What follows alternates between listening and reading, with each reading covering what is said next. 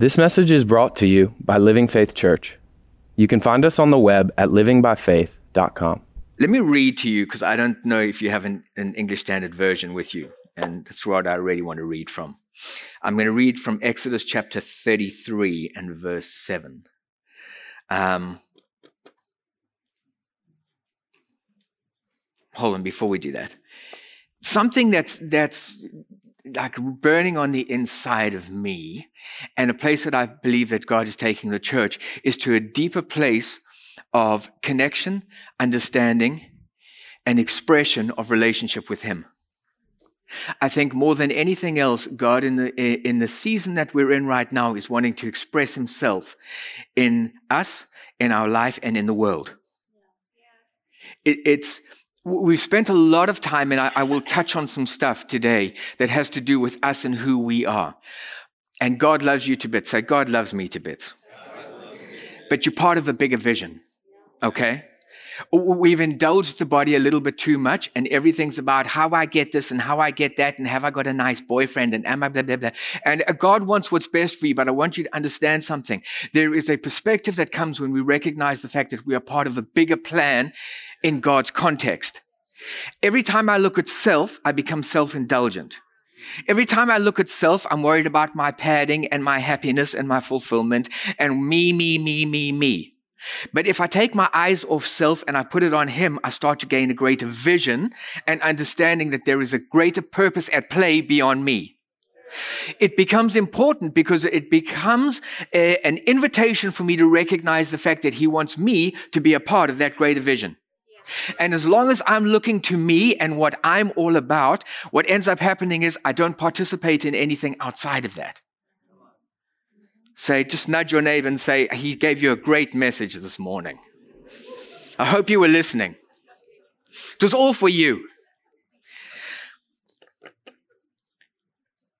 There were things that happened in the Old Testament, and they are just as pertinent and relevant for us in the New Testament, but the way that it works is slightly different because we're under a different covenant.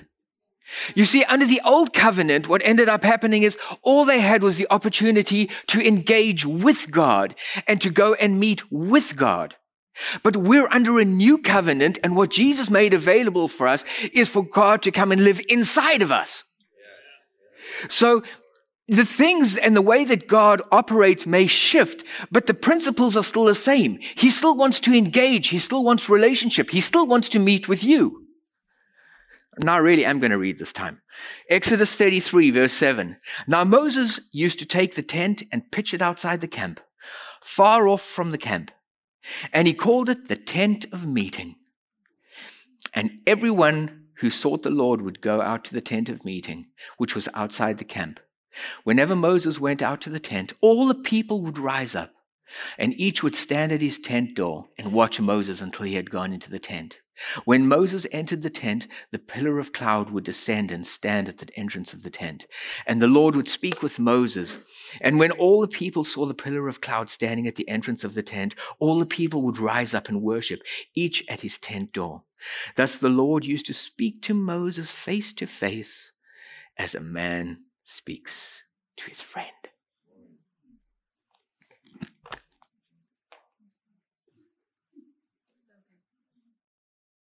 I'm not finished. But I just let that sink in. God spoke to Moses as a man speaks to his friend.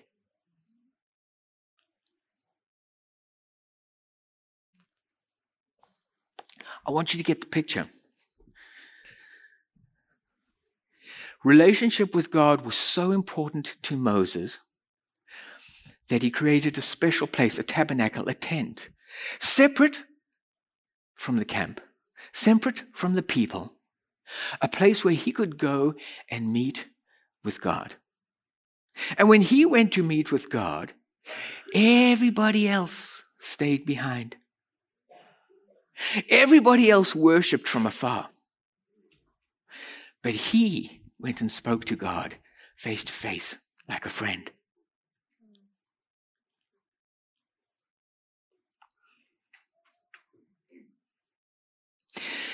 The life of a believer should be characterized by face to face like a friend.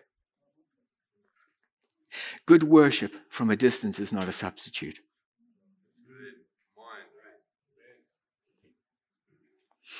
This is not designed to, to be difficult, uh, uh, to, to put any kind of conviction on people. What I'm trying to do is I'm trying to show you what God extends to us and the opportunities that He's made available to us, and not to settle for complacency, not to settle for a little part of what we could have when you have the opportunity to gauge and to, to have that relationship, friend to friend with God. That's so powerful.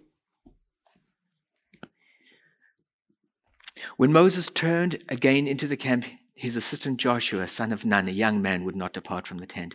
And Moses said to the Lord, See, you say to me, Bring up this people, but you have not let me know whom you will send with me.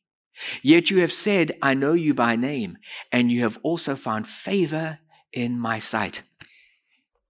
Moses found favor in his sight. This is, this is, these are all side things. I'll get to the message in a minute. God is not a respecter of person okay? But we are a respecter of where we place our affections and our value. And God responds accordingly. God does God has everything available to everyone. It's not a works program, it's not about what you earn, but it is about how hungry you are for the things of God. God values what he has and what he's about. And what he's looking for is people who sit and say, I value that more than anything. And I'm pursuing that.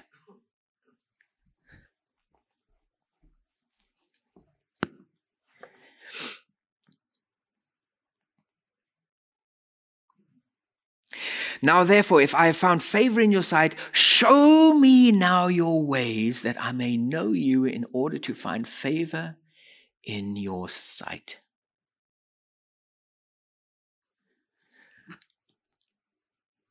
There is a place of favor with God. And the place of favor with God comes from our heart disposition that says, What do you want with God? Is my heart disposition to sit and say, Let me understand you and let me build relationship with you. Let me live from a place of intimacy with you so that you give definition to who I am. And as a result of me giving you access to my life, you find favor with me.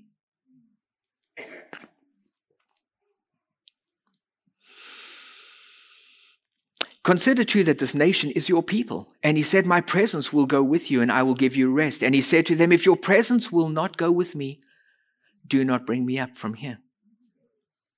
For how shall it be that I have found favor in your sight, I and your people? Is it not in your going with us, so that we are distinct, I and your people, from every other people on the face of the earth? What should make us distinct is that we are characterized and defined by the life that's on the inside of us. And the Lord said to Moses, This very thing that I've spoken to you, I will do, for I have found favor in my in for you have found favor in my sight, and I know you by name. Moses said, Please show me your glory. And he said, I will make all my goodness pass before you, and I will proclaim before you my name, the Lord. And I will be gracious to whom I will be gracious, and I will show mercy on whom I will show mercy. But he said, You cannot see my face, for man shall not see me and live. And I don't want to read the rest of that. That's fine right now. I believe that God is doing something profound and something very exciting, and He's looking for us to partner with Him. The big question that goes with so much of what we do with God is are you interested in it or are you committed to it? You see, the people who were in the camp were interested in the things of God. The people who sat in the camp were interested in what God had to say, but they weren't committed to it. Moses, you're committed. You go to the tent and you come back and tell us what we should do. Are we interested or are we committed? The way that we know that is by what we do with what we have. I'm talking about who we are as a person. I'm not talking about your money right now. I'm talking about where do you invest of yourself? If you have a look at Galatians chapter 6, verses 7 and 8, if I can find it.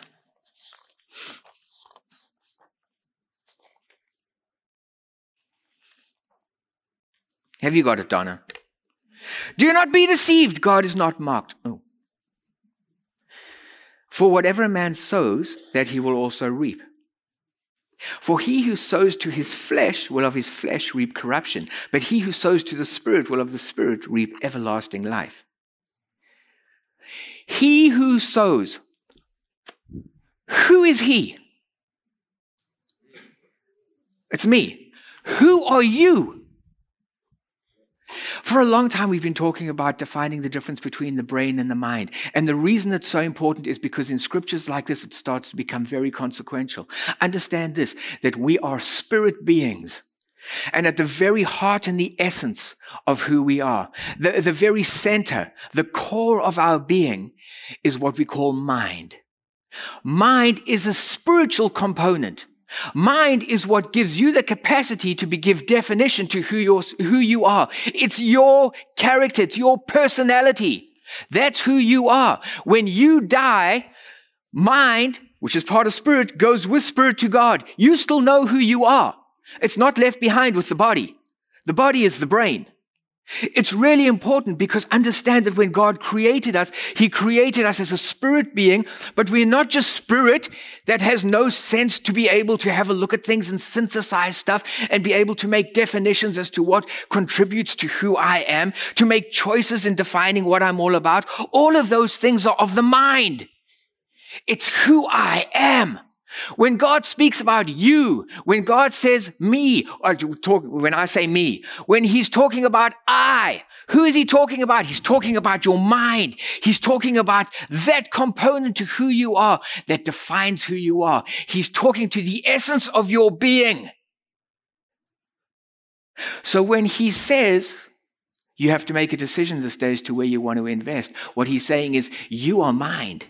You are spirit in nature, so you have the capacity to be able to go either way. You can utilize the tool that I've given you called your brain, and you can live from everything that is in the sense realm and in the world and everything that you get from here, or you can live from relationship with spirit. The reason that mind is spirit in nature is because it is of the same uh, uh, material as God. It's spirit. So I have the capacity to engage spirit to spirit, or I have the capacity to utilize my brain and go outside to find definition for myself. What he's saying is what's most important to you is going to define where you invest things. We're comfortable in the natural realm because this is what we know. And as we begin to discover the fact that God wants an intimate relationship with us, it becomes incumbent on us to recognize the fact that I have to make a shift in who I am. And I have to change from being a person who's so comfortable letting my mind have access to my brain and my feelings and my world and everything that happens outside of here. And I begin to make a shift to sit and say, I'm going to navigate into a new realm. It's called spirit realm. And mind is going to find and discover who God is in that context.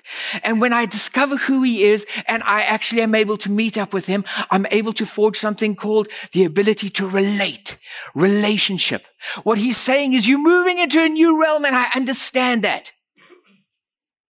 But if it's important to me, what will end up happening is I begin to move into that space, even if it's tentatively to sit and say, I know I've got to get into that place because that's where I'll discover God. God never goes to your brain.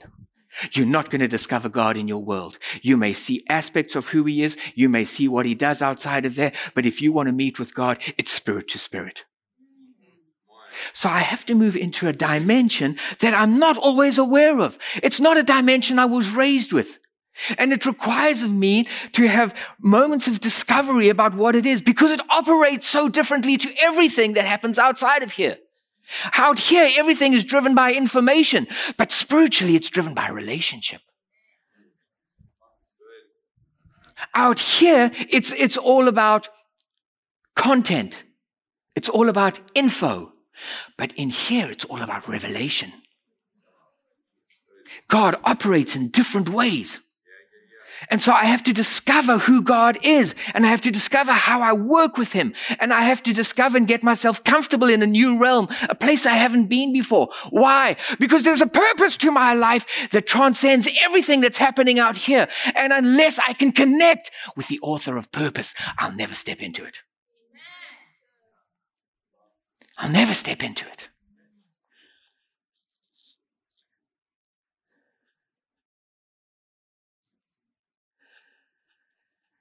there's a shift that happens. And I'm starting to get more comfortable with a new dimension. I'm indulging peculiarity, those people who are defined by God.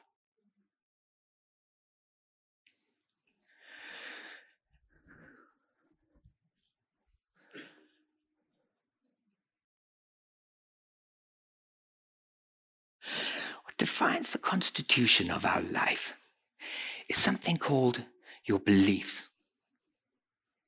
Your beliefs define the constitution of your life.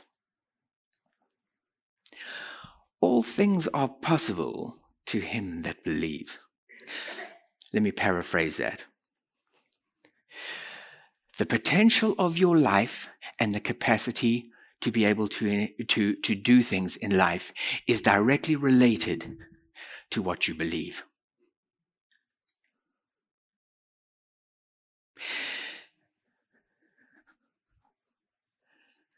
The fence of your life is established by the beliefs of your life. Belief is of you, it's not of God. God knows what you believe. God's interested in what you believe, but God doesn't define what you believe. You do. You get to choose what you believe. But God says, like you have belief, I can give you faith.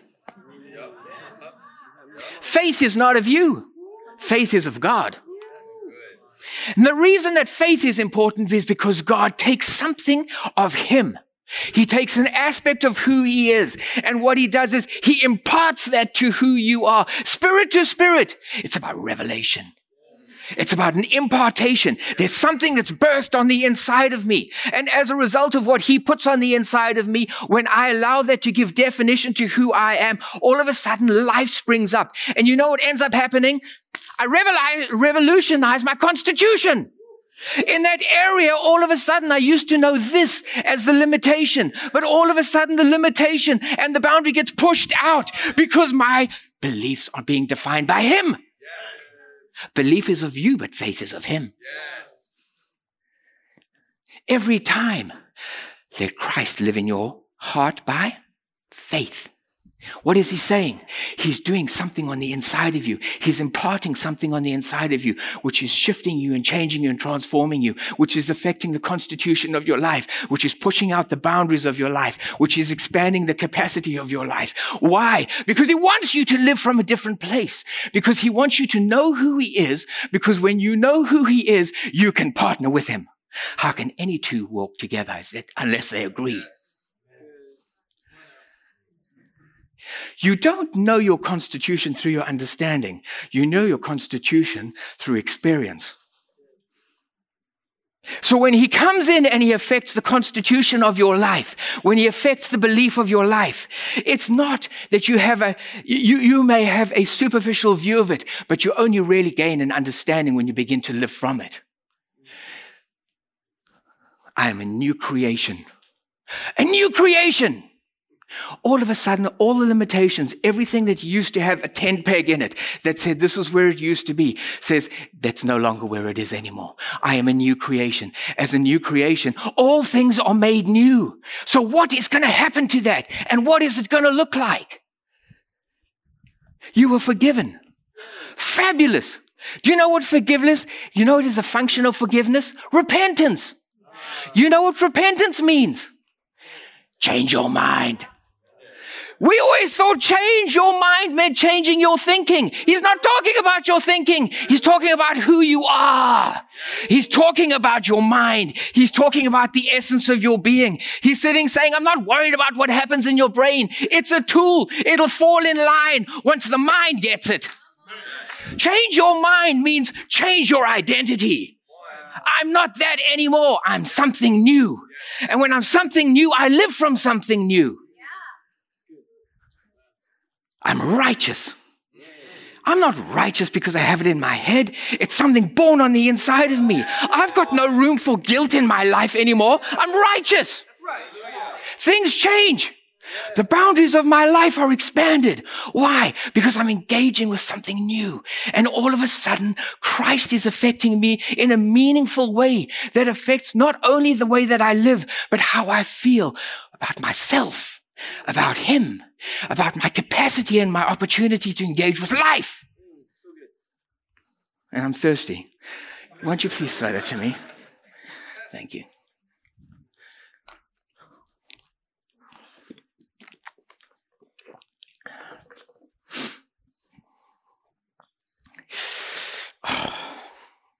Where does the time go so quickly? Good grief.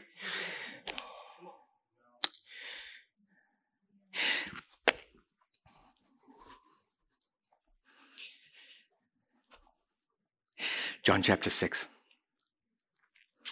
Jesus is out there and he's been ministering to 5,000 people. And it gets time to feed everybody. Who is Jesus? Jesus goes to get baptized by John. And John baptizes him. And as he comes out of the water, a voice from heaven says, This is my beloved Son, in whom I am well pleased. You know what? Remember, Jesus was the man. Jesus, the man, discovered what it was to be beloved of the Father. And discovering what it was to live from that place defined who he was. Because it defined who he was, he found favor with God. This is my beloved Son in whom I'm well pleased. And when he did that, the Holy Ghost descended on him. And from that moment, he had power.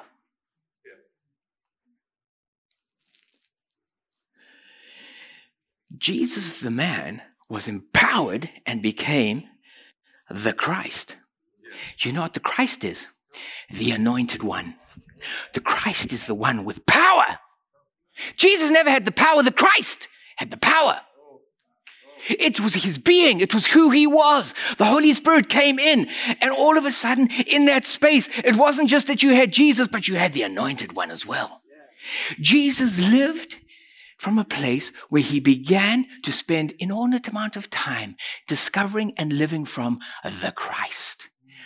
The life of God on the inside of me. He would separate himself all the time. And where would you find him? He's off in prayer.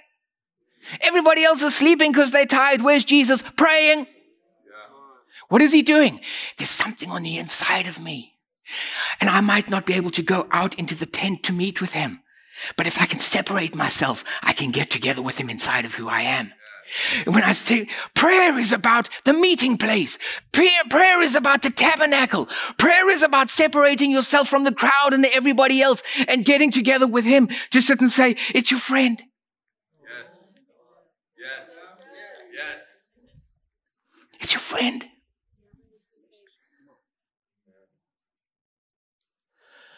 So he goes out there and he says, Well, what are you going to do?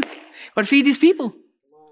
And they come up and they say, Well, you know, we've got five loaves and two fish. And we all know what happened. Here's the principle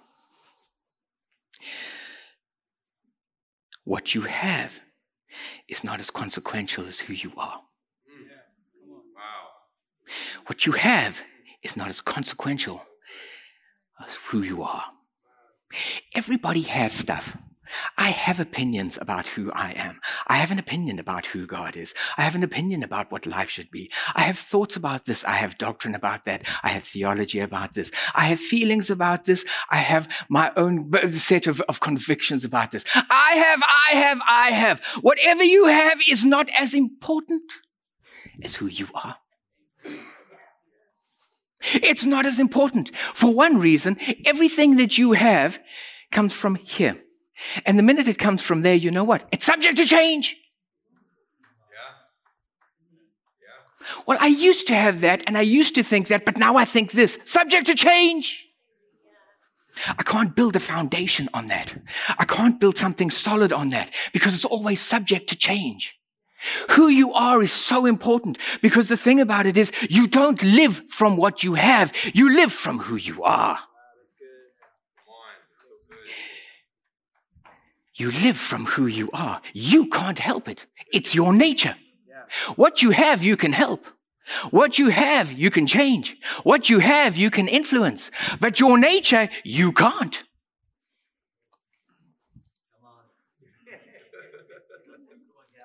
You feel guilty about something. Try and change it. I invite you. Try and change it.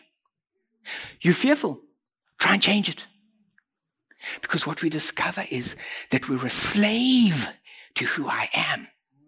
And who I am is going to be defined by something other than me. Mm, oh, God gave us something so wonderful. He gave us the opportunity. Guard your heart. Because what he's saying is your mind is in that space, the center of your being, that which defines who you are. The thing about it is be really careful what you let into that space because once you let it in, you can't get it out. Once you let it come into that place and gain definition, it's like taking a white shirt and staining it. You're never getting it out. You can't do it. If I'm fearful, I can't change it. If I'm anxious, I can't change it. If I feel guilty about stuff, I can't change it. If I hate who I am and I never feel like I'm worthy, I can't change it. And what I have doesn't help.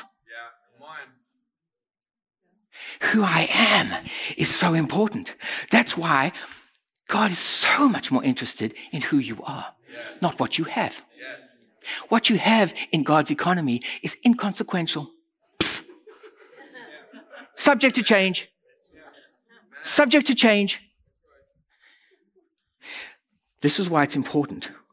Because as we're moving into a realms of dimension and what God is inviting us into, the thing is, it's important that we be able to partner with God in that. And as a result of that, it's important that we, who we are, allows Him the influence into spaces in our life so that it can birth on the inside of us who Christ is. It allows us to be conformed to His image so that we can partner with Him. You can earn respect because of what you have but you only get authority because of what, who you are. You can get respect because I'm really smart. I can get respect because I'm so talented. I can get respect because I'm a great football player. I can get accolades because I'm a fabulous singer. I can get a whole bunch of respect, but you only get authority because of who you are. You only get authority because of who you are. So who I am becomes really important. You can know about the rules of, of, the road. You can understand the rules of the road. You can have experience about driving on the road. You can drive all you want on the road and you can sit and say, I know all the road signs of the road. The fact of the matter is, unless who you are is a traffic officer, I wouldn't advise you to stand on 66 and put your hand up. Traffic doesn't stop because of what you know. Traffic stops because of who you are. Yes. I am the law. Yes. Who I become has huge influence in my life. Jesus I know, and Paul I know. Who are you? Who are you? If we're wanting to have influence in the spirit realm, everything comes down to who you are. Here's the shocker you're nothing. Oh, no. Unless Christ is born in you, you have nothing. all authority and all power is given unto me. Therefore, you go. What is he saying? You can't do it in your own strength because you don't have authority. You can't do it in your own power because you don't have power. I do. Go. A police officer becomes who he is because he's given authority by the state.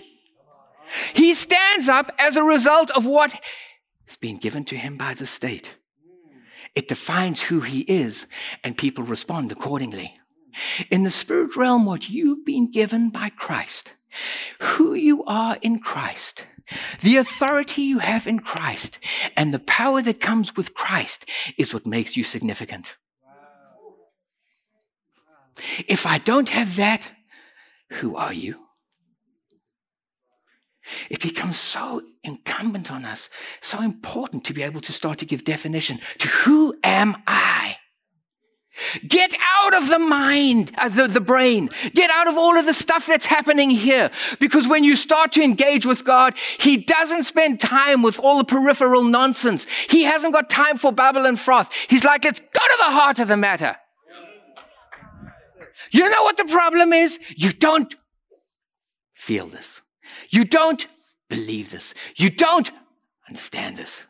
What he's saying is, it's an invitation. It's not a criticism. Come on. I want you to step into something new. I want you to partake of something which is of me. Because all of a sudden in that space, all of the stuff starts to shift and starts to change.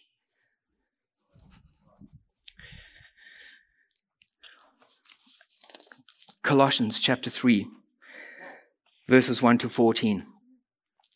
If you, then if you were raised with Christ, who's born again? Seek. Seek. There's nothing passive about seeking.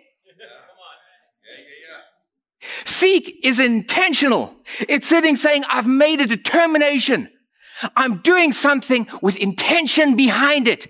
It's not going to happen accidentally. Gee, I just walked into a corner and look what happened. It da- walked around the corner, not into one. Please don't walk into a corner. See, you can't listen to everything I say. I'm just checking to make sure you're paying attention. It's not going to happen by accident. There's an intentionality behind the things of God. Where are you investing? You were raised with Christ. Seek, you know what seek means in the Greek, is to search after, to aim at, and it is an opportunity to die for. It's an opportunity to die for. Why is it important? Because the things that define who I am cannot be at odds with one another. I cannot be a fearful person and a faithful person at the same time. Something's got to give. The reason I'm fearful is not because I got it from Christ. The reason I'm fearful is because I spent too much time living from my brain and being exposed to the realities of life. And some stuff got in there and it made me apprehensive and fearful because life is a scary place and people don't always treat you nicely and life is not always kind. And very often you indulge in a whole bunch of stuff that's cruel. And I don't want that. So from fear, stay away But he can't birth faith in me as long as fear is living there. Seek first. It's an opportunity to die. Fear, I'm going to put you to death. Why am I going to put you to death? Because I want faith to live in me. And as long as fear is harboring and, and in that spot, God can't put faith in. It's an opportunity to die. So he can birth something in me. Seek those things which are above where Christ is, seated at the right hand of, the, of God. Talks about authority. Set your mind. Mind. Identity. Not your thoughts. I'm so tired. It, it, people wonder why this is so consequential. I cannot tell you how many times I've heard preachers sit and say, change your thinking. Changing your thinking is about changing your brain. It's not going to change who you are. The invitation is not to change your thinking. Your thinking is a product of who you are. If you change your mind, if you change your identity, the thinking will follow. It doesn't work the other way around. So we get people engaged in a whole bunch of stuff which is outside of God's realm of interest, doing stuff in their brain. And he's saying, I don't want to, I don't, I'm, get out of the brain. Seek. Get back to spirit. Get back to spirit.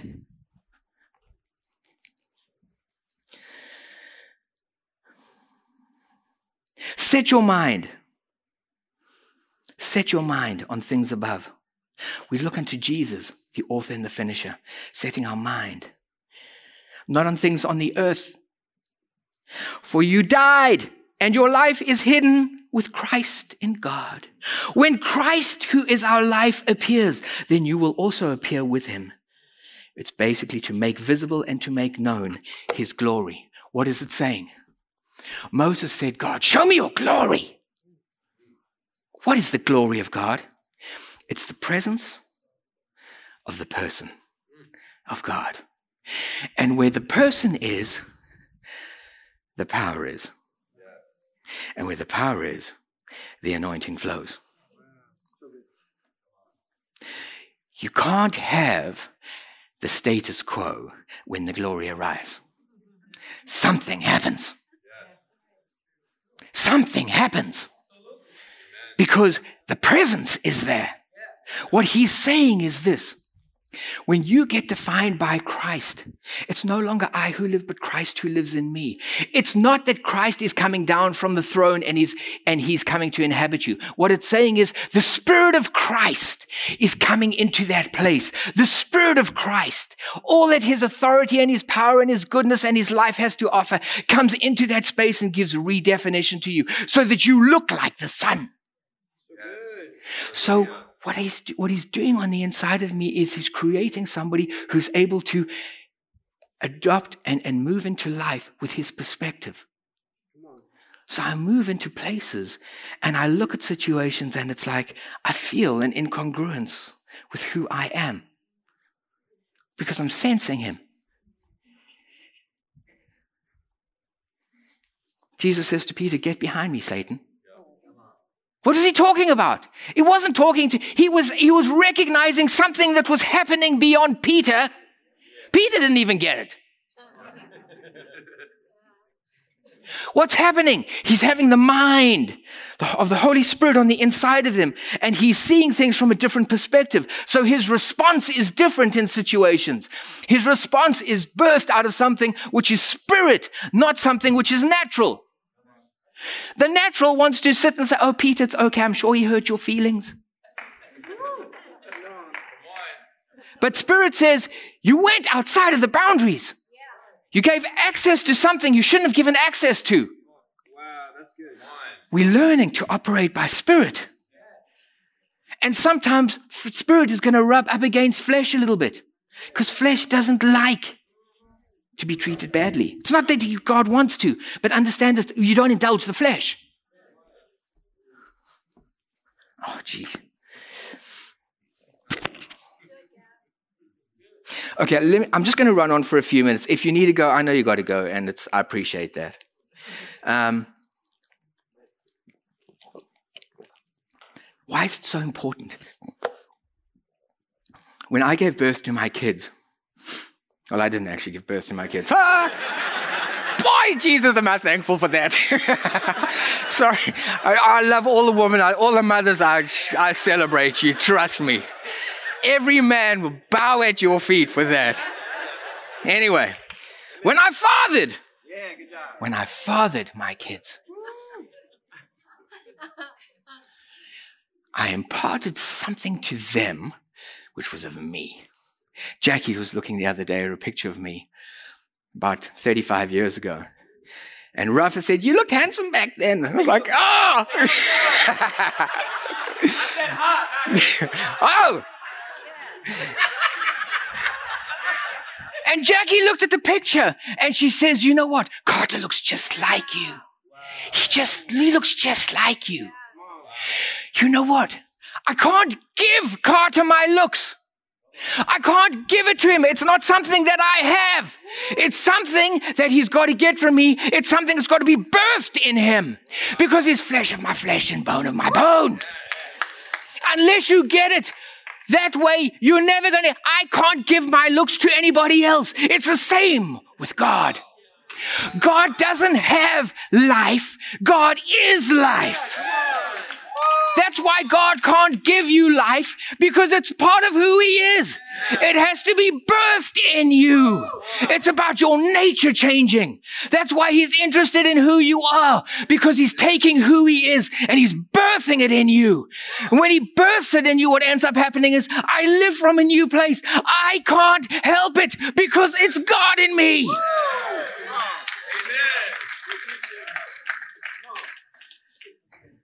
You are in Christ and Christ is in you. This is what he's saying. You are in Christ. God's purpose for you is to find the fullness of who you are in Christ. You are in Christ's body. Everything that Christ has is available to you. It's positional. That's what happened when you got born again. Everything is available. But he doesn't just leave it as you are in Christ. He says, but Christ is to be in you. That's experiential. What it's saying is everything that's available to Christ is available to you when Christ is born in you. Where is he going to be born? Keep going. Yes! One person's listening. In your mind. Why is it your mind? Because you get to choose. Your mind is you. Your mind it is his God gave you the, the blessing of choice. You choose what comes into that space. You can even close the door to God. Why do you think he uses the analogy? I stand at the door and knock. Um, For some people, he's been knocking a long time. You choose to open. You choose to open. I got choice. But when you open the door, you let in life. And when you let in life, what ends up happening is Christ is born on the inside of you. It's of his nature. Why is it important? I, was going to show you something else, but let me show. Oh no, I have to. let me just tell you this. No, I have to tell you this because otherwise you're not going to believe me. I'll tell you why it's important. Listen, Christ is born in you when you make a choice to let Him in there. Listen. Ephesians 3, verse 17, Paul prays that Christ may dwell in our hearts by faith. You choose that. Colossians 2, verse 6 As you therefore have received Christ Jesus the Lord, so walk in him. You are in Christ, but you make a choice whether you walk in him. You're in Christ, but you make a choice whether you're going to open the door and let Christ into those spaces in your life. Why is it important? Because God's power carries such potential. Say, He loves me so much. He loves me. He loves you so much, but He doesn't trust your flesh. So, you know what He says? Can I trust you to steward my power?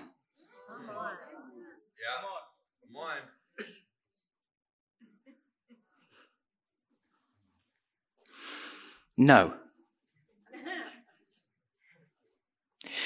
The reason Christ is born on the inside of you is because I walk into places where what ends up happening is He says, I'll steward my own power. Thank you.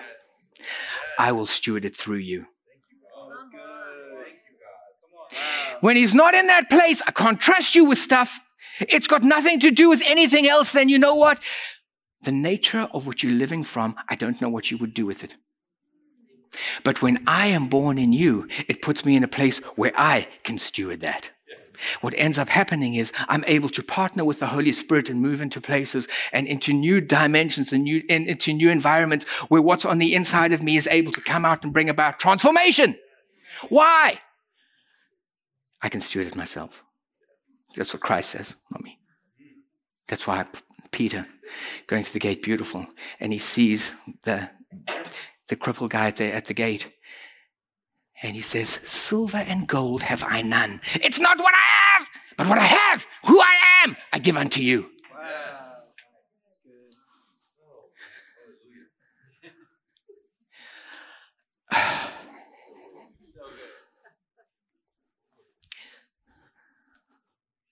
We're so privileged. So privileged be the tabernacle for the presence. Don't take it for granted. Separate yourselves. Be intentional. Seek his face.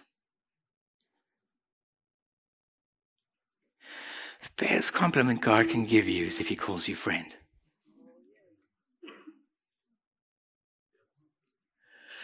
In that space, who I am, my mind, and everything that's defined that, and everything that's alive on the inside of that place is going to be exposed and bare. He knows what's in there. I don't always. But what he's going to do is, he's going to take those things and he's going to bring them to our awareness. He's going to make us aware of what's in there. Why? Because he's so much more interested in us being conformed to his image and living from life, as opposed to harboring something which is defining an aspect of my living, my being, my feeling, and my thinking, which has its nature death. He's doing something on the inside of me so that I begin to develop and live from an appreciation of who He is and His power in my life.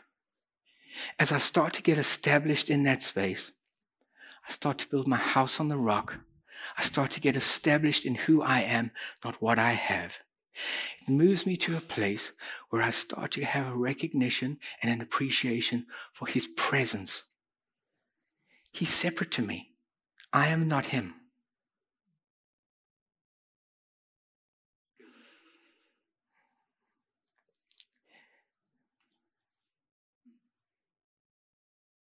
When I have the mind of Christ, mind is identity. When he defines my being, I'm so sensitive to his promptings and his influence and his directing. And I'm able to move in places and into situations where when I arrive, He arrives with me. And there's purpose behind it. The purpose is to make His presence known, it's to unfold glory. Glory comes with power. It's ultimately what he's called the church to do. My glory will cover the earth as the oceans cover the sea. We're here to take who he is and introduce him into situations. And just let the presence of his person do some stuff.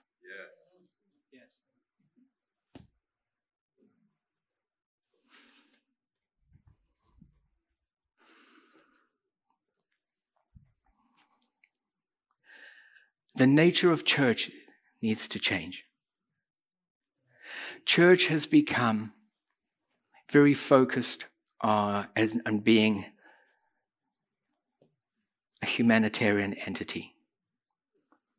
We have soup kitchens and we have reading programs and we give food to whoever and we do all of these things. And I don't have a problem with any of that stuff, but that's peripheral. You can do all of that stuff and it'll never touch your mind. You can, the, the world does all of that stuff and probably does it a lot better than the church does. I'm not against that stuff, but I'm concerned that that's become a substitute for church. That's not what church is about. Church is about to know Him and the power of his resurrection. Church should take you outside of the natural and engage you with the spiritual. Church should take you outside of your brain and take you to a place where who you are, your mind, interacts with the Spirit. It should begin to unfold for us what it is to live a life from a spiritual dimension. It should introduce us to the truths of who He is and invite us to allow that to define who we are. When we move into that space, we're really doing church. But we don't hear enough of that. Just a thought.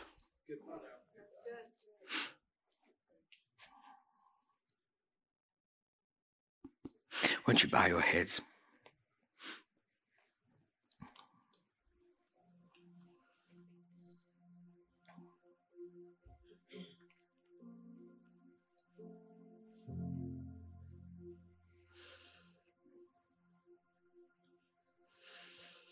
Holy Spirit, we just ask you to touch everybody's mind here today. We open ourselves up, Holy Spirit, to your influence.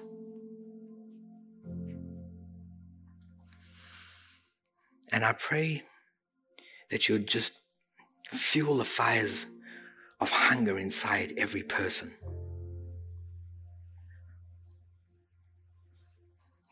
Build inside of them a hunger to seek for and search for the things of God, to seek those things which are above, to begin setting our mind on who He is. I thank you, Holy Spirit, that you're the great teacher. And I thank you that you take each one of us on our journey, introducing us to new realms in the Spirit, inviting us to participate and partake of his nature.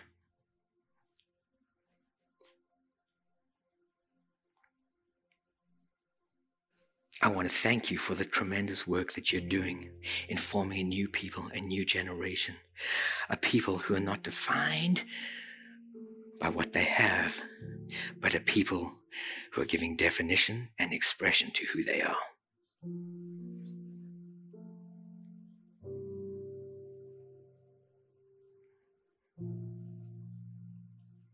Thank you, Father, for the creation of a generation of people who are world changers.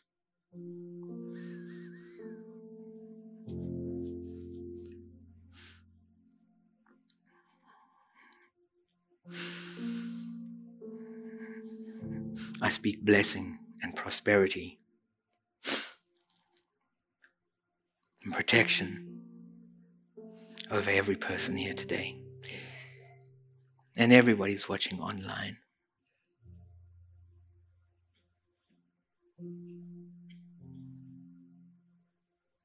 Take us deeper in the things of you, Holy Spirit. Take us deeper.